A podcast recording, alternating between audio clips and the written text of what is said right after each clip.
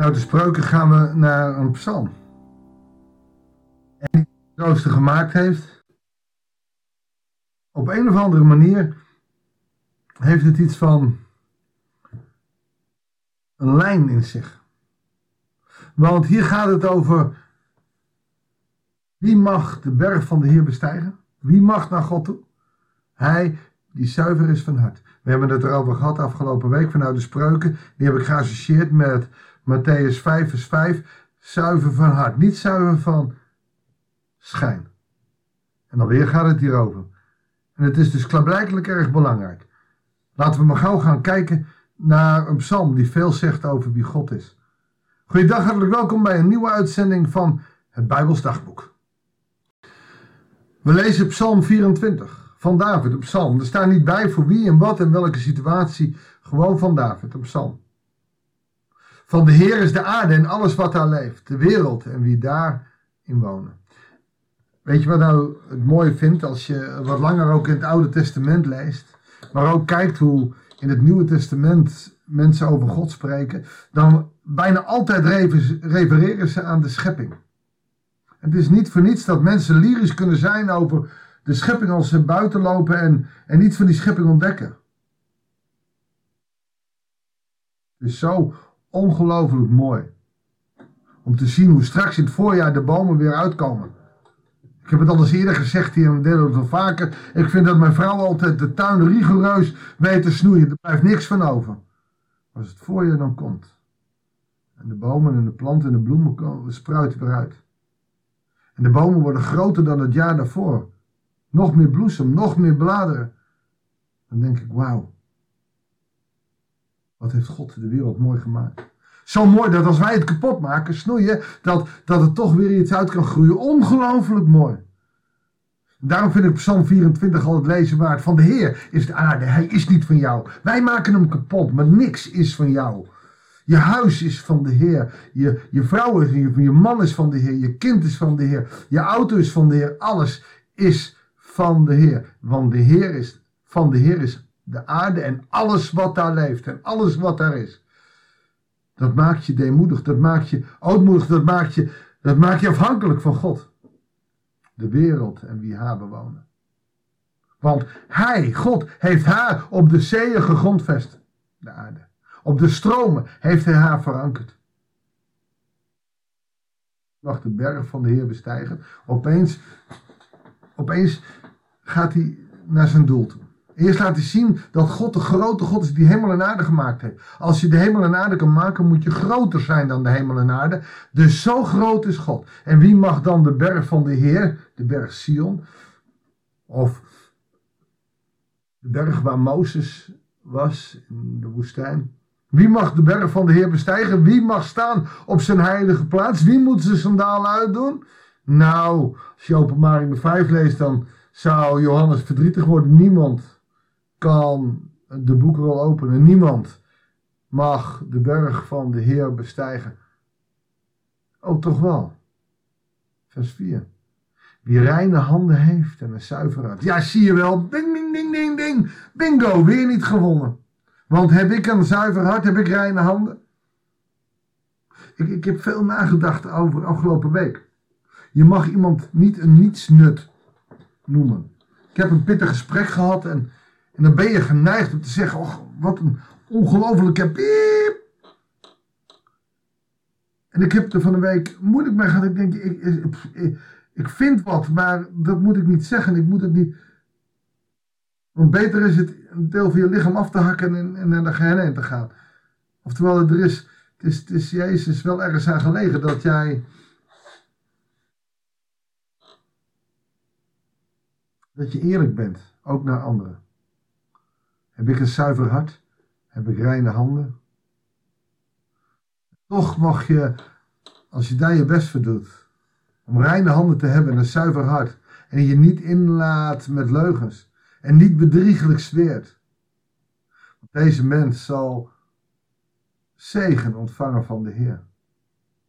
En recht verkrijgen van God zijn redder. En God weet wat maaksel jij bent.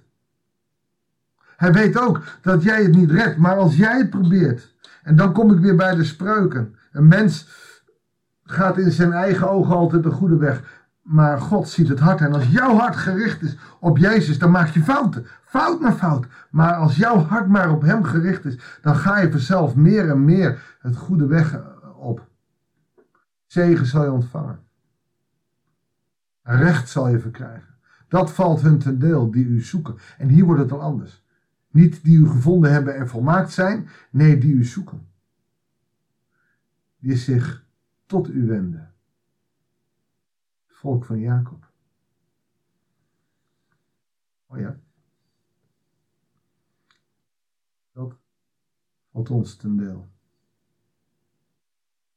We moeten God zoeken. We moeten elke dag bezig zijn om te ontdekken wie God is en, en waarom God is en, en hoe God is en, waar we God kunnen vinden. En kijk dan eens naar anderen om je heen. Kijk eens naar je partner, kijk eens naar je kinderen, kijk eens naar vrienden, kijk eens naar je buurman. Want door hen zou je God kunnen zien. Op een andere manier dan jij gewend bent. Maar weet je, als je de laatste tijd een beetje de podcast gevolgd hebt, dan zien we dat bij God alles anders is. Tegen natuurlijk. Dat Jezus ook alles omdraait en, en een omdenker is. Kan God zelfs ontdekken in een niet-gelovige. Als je je hart en je handen maar zuiver houdt. En in die zuiverheid naar de ander kijkt. En van poorten uw hoofden omhoog. Verhef u al oude ingangen. De koning van majesteit wil binnengaan. Wie is de koning van majesteit? De Heer, machtig en heldhaftig. De Heer heldhaftig in de strijd. Tegen wie zegt hij dit? Tegen jou. Hef je poorten, je hoofden omhoog. De poorten van je hart moeten open. Je hoofd moet omhoog. Niet om arrogant te lijken, maar om, om ruimte te geven aan je hart. Ga maar eens met je borst naar voren, je handen naar achter. En, en je wil je hart als ware naar voren duwen, dan gaat je hoofd naar achter. Zet de poorten van je hart open. En wie wil er binnen gaan? De Heer, machtig en heldhaftig. De Heer, heldhaftig in de strijd. Hij wil de strijd voor je voeren. Jij hoeft het gevecht niet aan. God wil het aan. Maar waarom moeten wij dan strijden? Waarom moeten wij dan heldhaftig zijn? Omdat wij de poorten van ons hart dicht houden. Omdat we Jezus niet toelaten in ons leven. Omdat God voor een gesloten poort staat.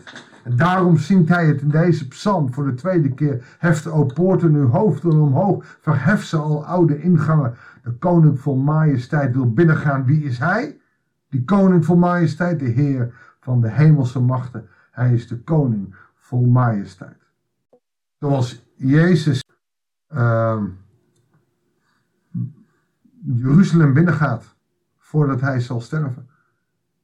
En door de poort zo Jeruzalem binnengaat. Zo mag hij bij ons binnengaan. Want hij is groot en machtig. Hij is vol majesteit, vol kracht. En dat is wij dicht bij God kunnen leven. Ons hart naar voren, onze schouders naar achter, ons hoofd omhoog. Zo bidt een Jood ook.